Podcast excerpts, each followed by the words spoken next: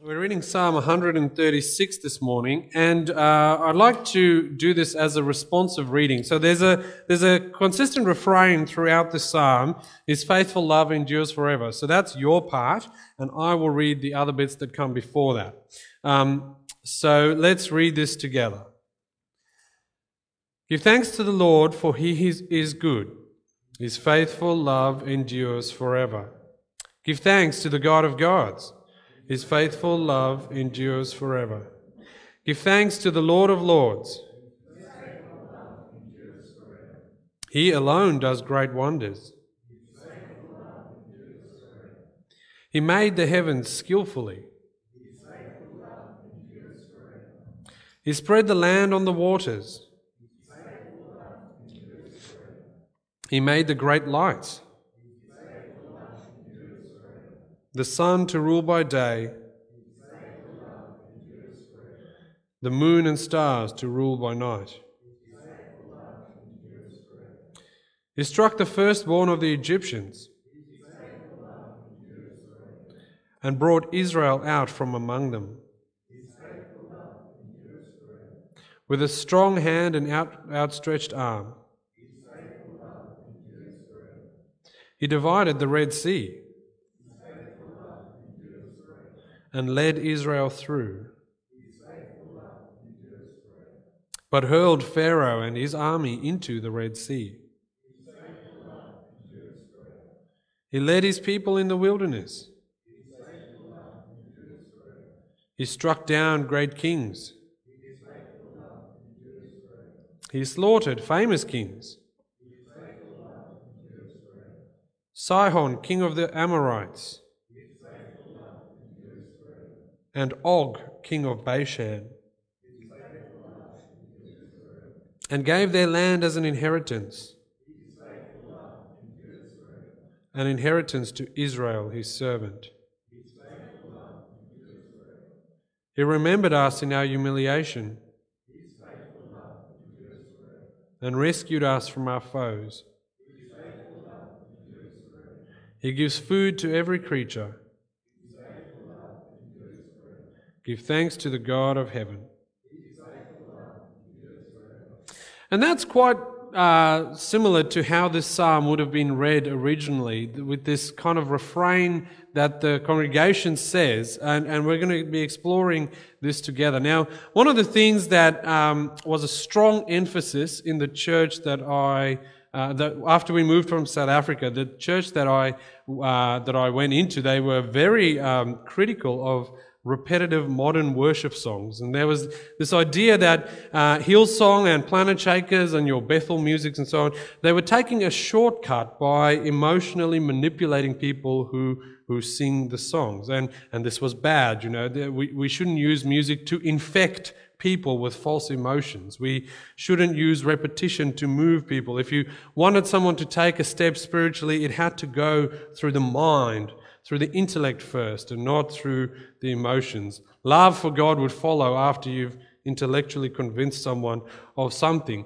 And so the message was essentially that God wouldn't use something like repetitive music to move the heart. And this week, this uh, little joke popped up in the um, church's uh, uh, um, music chat, which I like. It's a good joke. But this was the sentiment. And as I was thinking of this, uh, I was reminded of the story of young Billy. You know, Billy was driving in the car with his grandpa one day and they were listening to Light FM. And one of these repetitive worship songs came on, and Billy said to his grandpa, Why does this song keep saying the same thing over and over and over? And his grandpa sort of chuckled and he said to him, Well, that's just the style of modern worship music. And so Billy asked his grandpa again, Isn't God bored? Of, use, of hearing the same things over and over. And I mean, maybe we've been too polite to ask the same question, but it is worth reflecting on, particularly when we have a psalm like 136, which is very repetitive. And I don't think any of us really enjoy saying his faithful love endures forever, sort of, um, you know, ad infinitum. So today I want us to think about this question biblically for a moment. It's easy for us to, you know, to make jokes like this, uh, to take um, to take that on board. But we actually need to think about what the Bible says about this, not just what the world says. So, uh, so we're going to do that now. Before we jump in, there are a couple of things that we really need to appreciate in order to understand what this psalm is saying. Now, the word for faithful love is the Hebrew word uh, chesed, um, which is not a word that we can directly translate into English. We don't have the same concept. Uh, we just have one word for love. Now, if you read the different English translations, and maybe you have a different one with you, they will do different things. Like the NIV says, His love endures forever. The ESV renders this as His steadfast love uh, endures forever. We have His faithful love endures forever. Now, chesed love is God's covenant love. It's a kind of love that always does the right thing, um, and it is mixed in with it is this concept of grace that the person who displays this kind of love, this faithful, steadfast love, will overlook the wrongs of the other person and still do the right thing regardless. It is chesed love that will continue to do the right thing even when the other person is doing the wrong thing and breaking the covenant. The Lexham Analytical Lexicon of the Hebrew Bible, which I sometimes read, uh, says this Chesed is defined as loyalty, joint obligation, faithfulness, goodness, graciousness, godly action. It's an unfailing kind of love, a kind of goodness or kindness, and it is often used of God's love that is related to his faithfulness to his covenant people. So when the psalm here says his chesed love endures forever, what he's saying is that his, his decision to do good and right and to show kindness and love in light of the covenant endures forever. So that's what that phrase means. So that's the first thing we need to understand. The second thing is that um, God's loving kindness and faithful love is expressed in relation to his covenant. And so we need to understand what his covenant is, what, he, what, what the psalmist means when he says his covenant love endures forever. So, very briefly, there are uh, quite a number of different covenants in the Bible. A covenant is a little bit like a contract. It's the one person saying, I'm going to do this if you do that sort of stuff. Now, God's covenants are often one sided, but in, with Israel, they are two sided. So, God makes promises that He would. Uh, so, the first covenant that God made was with Adam and Eve, right after the fall. And so, just after sin came into the world, God promises that one day He would, um, he would send someone who would come and undo the curse of sin. And that's a one sided covenant promise. Another of the major covenants in the Bible is the covenant God makes with Abraham, that he would make him into a great nation, that he would give him the promised land, that he would uh, give to him and his children this, this uh, land of Canaan as their possession, and that the whole world would be blessed through him. And it is probably to this covenant that this psalm refers. It's the covenant with Abraham that this uh, song actually talks about. And so, um, uh, when God is expressing his covenant love here, it is because of his promises that he has made. Okay, so with that groundwork done, let's actually look at what the psalm says. And the first thing we, need, we read in Psalm 30, 136 is that God's covenant love shows God's character. And so, verse 1, 2, and 3, and the last one at the end all talk about who God is. Give thanks to the Lord, for he is good. He is the God of gods, verse 2. He is the Lord of lords, verse 3. He is the God of heaven, verse 26. And all of these things are couched in this idea that God's covenant love uh, lasts forever. And so, one of the questions I think you and I need to wrestle with is, uh, as we mature in Christ- as Christians, is who is God to us? Like, just who is God? What is his character actually like? What place does God hold in your life? Is he a kind of helpful add on? You know, someone you can turn to when things are difficult? Someone who can help you out of a spot of trouble? What place does he really hold in your life? Because Psalm 136 teaches us that God is so much more than this uh, cosmic therapeutic help that we can turn to when things go wrong. He is in fact the God of gods, the Lord of lords, the God of heaven. Spurgeon puts it this way. He says, God is good beyond all others.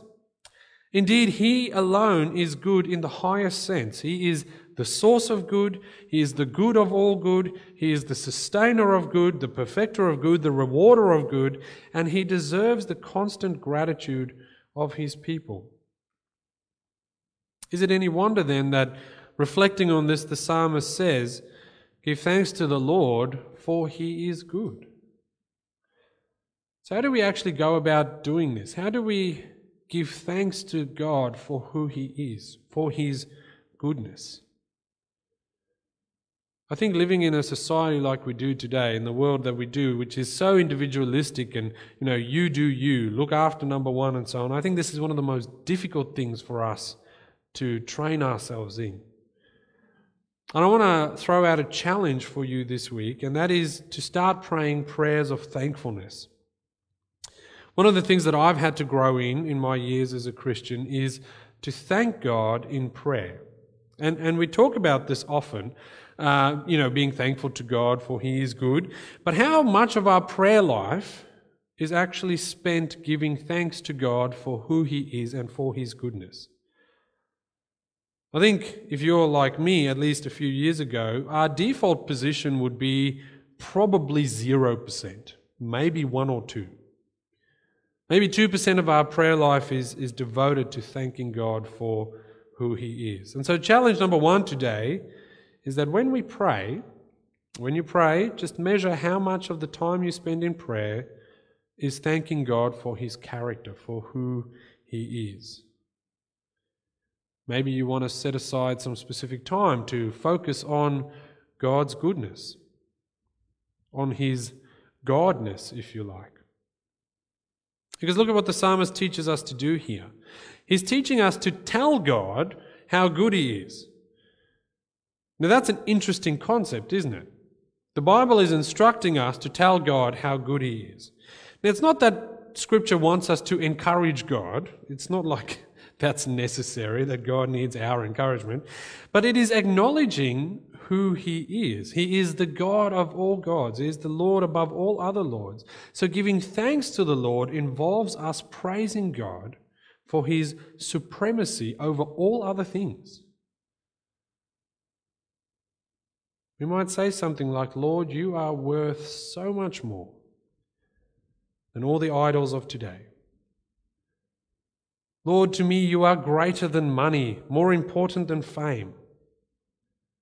You draw me out of this desire to become an influencer on TikTok, out of a desire to just become a wealthy business owner. You draw me into a relationship as your child. Thank you, Lord. Something like that. When our prayers are starting to be characterized like the Psalms, uh, Psalms do here, I think it changes our hearts from hearts of desire to hearts of gratitude. And so the psalmist here starts by praising God for who he is, for his chesed love, his, his uh, faithful covenant love that shows his character, his goodness is where the psalm starts. But then his goodness, uh, stuff happens because of his goodness, and the psalmist here gets a little bit more specific. So he's praising God in the first three verses and the last one for who he is, and now he moves in verse 4 to 9 into what God has done. So he says, and I'm going to miss out the repetitive bit um, because we don't like repetitive music. Uh, he alone does great wonders. He made the heavens skillfully. He spread the land on the waters. He made the great lights. He set the sun to rule by day and the moon and stars to rule by night. He's almost quoting Genesis chapter 1 here, where God makes the world. And each time comes the refrain, His faithful love endures forever. Now, friends, have you ever considered that God's love is shown to us in creation? God's covenantal love, His overwhelming love, His awesomeness is shown to us in creation. His power is shown to us in creation. His creativity is shown to us in creation. That should make sense. His art and His wisdom you know, the psalmist says he makes the heavens skillfully. His, his artistry, his um, uh, craft skill, whatever you call that, is, is shown to us in creation. His faithful, enduring love is already there when he makes the world, when he flung the stars into space, when he skillfully wove together the heavens, when he commanded the water, this far you will come and no further, when he made the sun and the moon and the stars, right at the beginning of history, even there, God's character aspect of faithful covenant love was evident.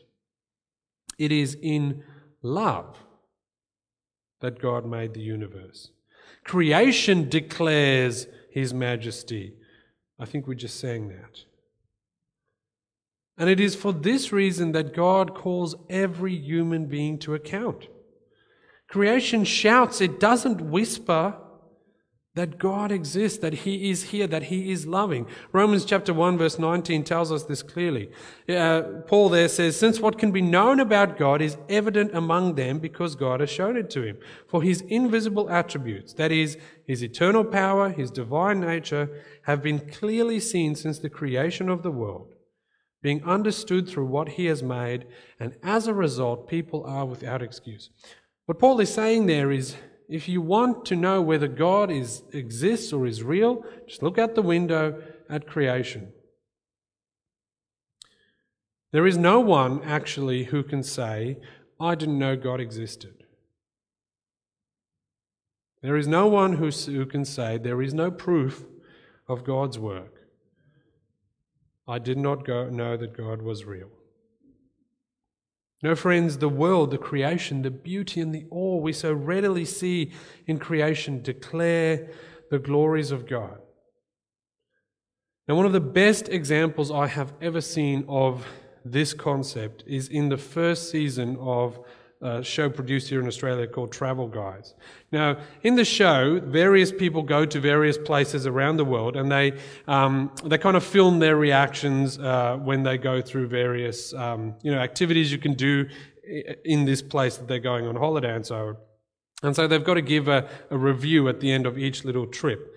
And in this particular episode, they go to Mount Earnslaw in New Zealand and they take a helicopter ride to the base of a glacier.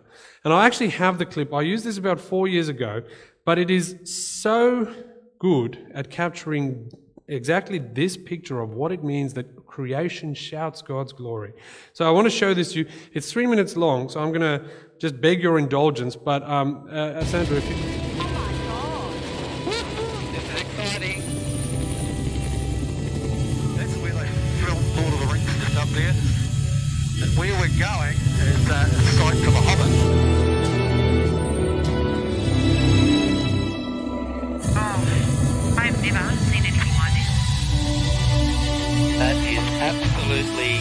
Incredible. For 18,000 years, the ice at the leading edge of this glacier has worked its way down Mount Earnslaw. In summer, the melting ice forms hundreds of spectacular waterfalls. I just got so overwhelmed. I actually, yeah, I got a bit teary. I was beside myself. It was like going to another planet and you were just dropped into the middle of it to experience it. This valley featured as a location in the Hobbit movies, but here, anyone is dwarfed by the kilometre high cliffs. Is this one of the most surreal things you've ever seen?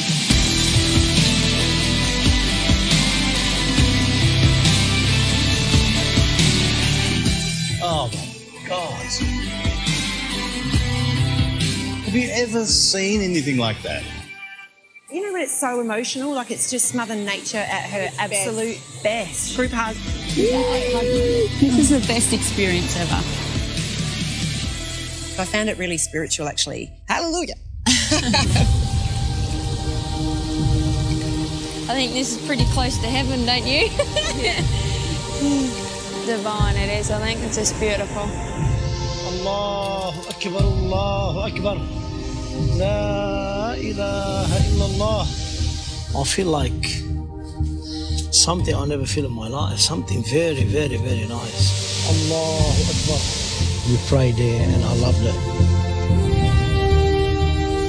It's just fully like spiritual moment, man. Like just the essence and the energy in this valley alone I'm feeling such an amazing connection to just the earth right now. The frequency of the earth literally touched my soul and it became part of me. And it was just that piece of the, buzz- the puzzle that came together within my, my seeming connection to the, the land of New Zealand. Can we do a selfie?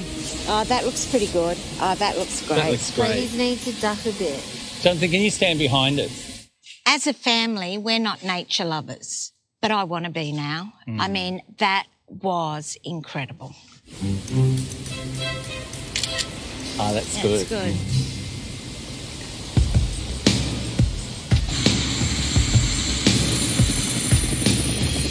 At 900 bucks a head, this 75 minute brush with the glory of God doesn't come cheap. $900 experience worth every cent. Getting married, the birth of Jonathan and Victoria, and experiencing that was one of the best things in my life. This is probably the most exciting day in my whole life. The ride in the chopper and standing in front of a glacier was a near spiritual experience. I suppose the real spiritual experience would come when the credit card bill comes in and you got $1,800. That'd be a spiritual experience, I'm sure. I think that captures both the best and the worst of us, right? Um, so don't stone me. A little few oh my gods and a bit of Allah worship this morning, but that's not what we're here for. Um, is it any wonder, my friends, that one of Satan's key strategies that he uses with us today is that for us to be distracted? To fail to pay attention at what God has made in the world out there, where we look down at our phones and computers and books and whatever else and fail to see the glory of God that surrounds us all over. Where even an atheist can look at that and see that's a spiritual experience. That's one of the best experiences of my life. It's up there with my marriage and my children. And so the psalmist draws us back and says, No, if you want to know if God's real, look at creation, see the glory of God revealed in it, and thank Him for that. Because His faithful covenant love is available for us to see even in creation. He shows us His character in creation. The most important thing that the psalmist points us to is not creation, it's not even God's character, but His salvation. His chesed love, His covenant love leads us to salvation. Uh, verses 10 to 24 is all about God's saving power.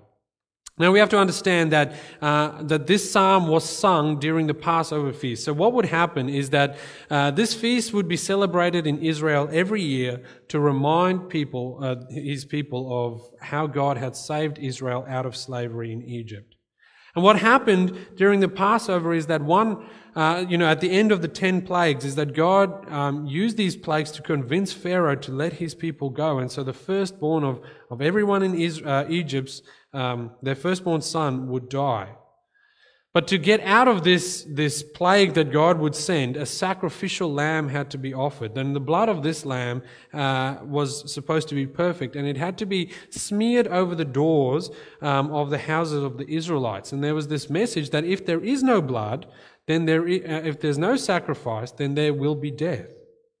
And this became this perpetual feast that Israel was to celebrate every single year. And every year they would be reminded that God had saved them out of Egypt, out of the land of uh, slavery, and that He um, and they remembered this through celebrating this Passover feast. And again, this repetition of God's salvation for Israel would happen year after year, and this psalm would remind them that this is because of His covenantal chesed love. And so these verses tell us the story of how God saves Israel out of Egypt. It tells us the story of how the Red Sea was parted and God let Israel go through, how He had established them as a nation, how He walked with them as they wandered in the wilderness. Um, and He had made this promise to Abram to give him a land and a people and that he would bless the world. And, and in the Passover feast, in this song, they are celebrating that God has actually done that. He has fulfilled the promises that he had made right back to Abram. He, it's, it created a nation, he set them apart, he gave them this promised land for themselves because of his covenant love. And he kept them safe while they were wandering through the desert. And he handed over Canaan to them, yes, driving out the kings of Sihon and the king of Og uh, in Bashan. Um, the promises to Abram were fulfilled, and the psalmist is praising God that he had fulfilled his promise. In every conceivable way, for, for an Israelite, God had truly shown himself to be true to his faithful love, his enduring love. Yes, he is good. He is the king over all. He created the world and he saved his people out of Egypt and he fulfilled his covenant promises to Abraham. And his faithful love indeed endures forever. But that feels incomplete to us because that's not who we are. What difference does the psalm actually make to us? We don't live in Israel. We are not part of the people that God had saved out of Egypt. We didn't march through the Red Sea. We're not living in Canaan. And we don't celebrate the Passover feast to remind us that God saved us from the death of our firstborn son in Egypt. So, what does this have to do with us?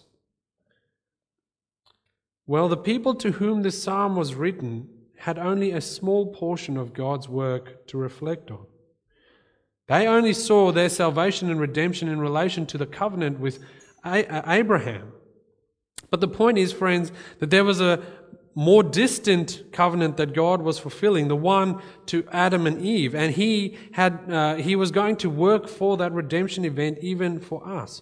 You see, all of history, right from that first promise that God made to Adam and Eve, that one day one would come who would undo the curse of sin, uh, all throughout that, God's covenant love remains faithful even unto us today.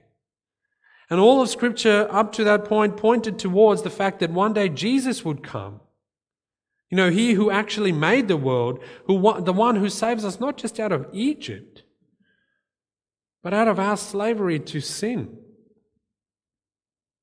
The Israelites for whom this psalm was written could only look back on their deliverance from Egypt, but not us. You see, you and I have this glorious opportunity of looking back at how God saves us not out of a physical Egypt, but out of a much deeper spiritual Egypt. We're saved out of our slavery not to Pharaoh, but to our sinful nature. And because God has accomplished that in Jesus on the cross, we can say that our Lord is good and give thanks to Him forever because His covenant love flows through even unto us. The proof of the pudding is not the covenant promises to Abraham setting up the nation of Israel, but the proof is that God stayed true to his covenant promise to Adam that he would send someone to undo the curse of sin, and in Jesus he did. Verses 10 to 15 tell us that the people of Israel were set free from their bondage to slavery to Egypt through God's mighty act. But, friends, from our position, we can see that there was a much more mighty act that God had in mind the crea- uh, crucial event in all of redemption history, the death of Jesus on the cross. The exodus of Israel is but a dim picture of the redemption we get in Jesus, where the spotless Lamb of God was shed for his, uh, for his people to set us free from our sins. And God's mighty arm was revealed on the cross. And the people of Israel were guided for and provided all their years in the wilderness. They were brought into the land which God had promised to them. But we too are brought into a new inheritance. We are given eternal life. And we may spend some time in the wilderness searching for God or walking away from God or being outside of God's family. But when we believe in Him, we inherit the, the gift uh, of eternal life which was won for us on the cross. And so God is the God of gods and the Lord of lords, not only to the faithful people of Israel, but also to the people of the new covenant, those uh, who trust in Jesus. And so truly, we too can praise him with thanksgiving and say, Give thanks to the Lord, for he is good. He has saved us.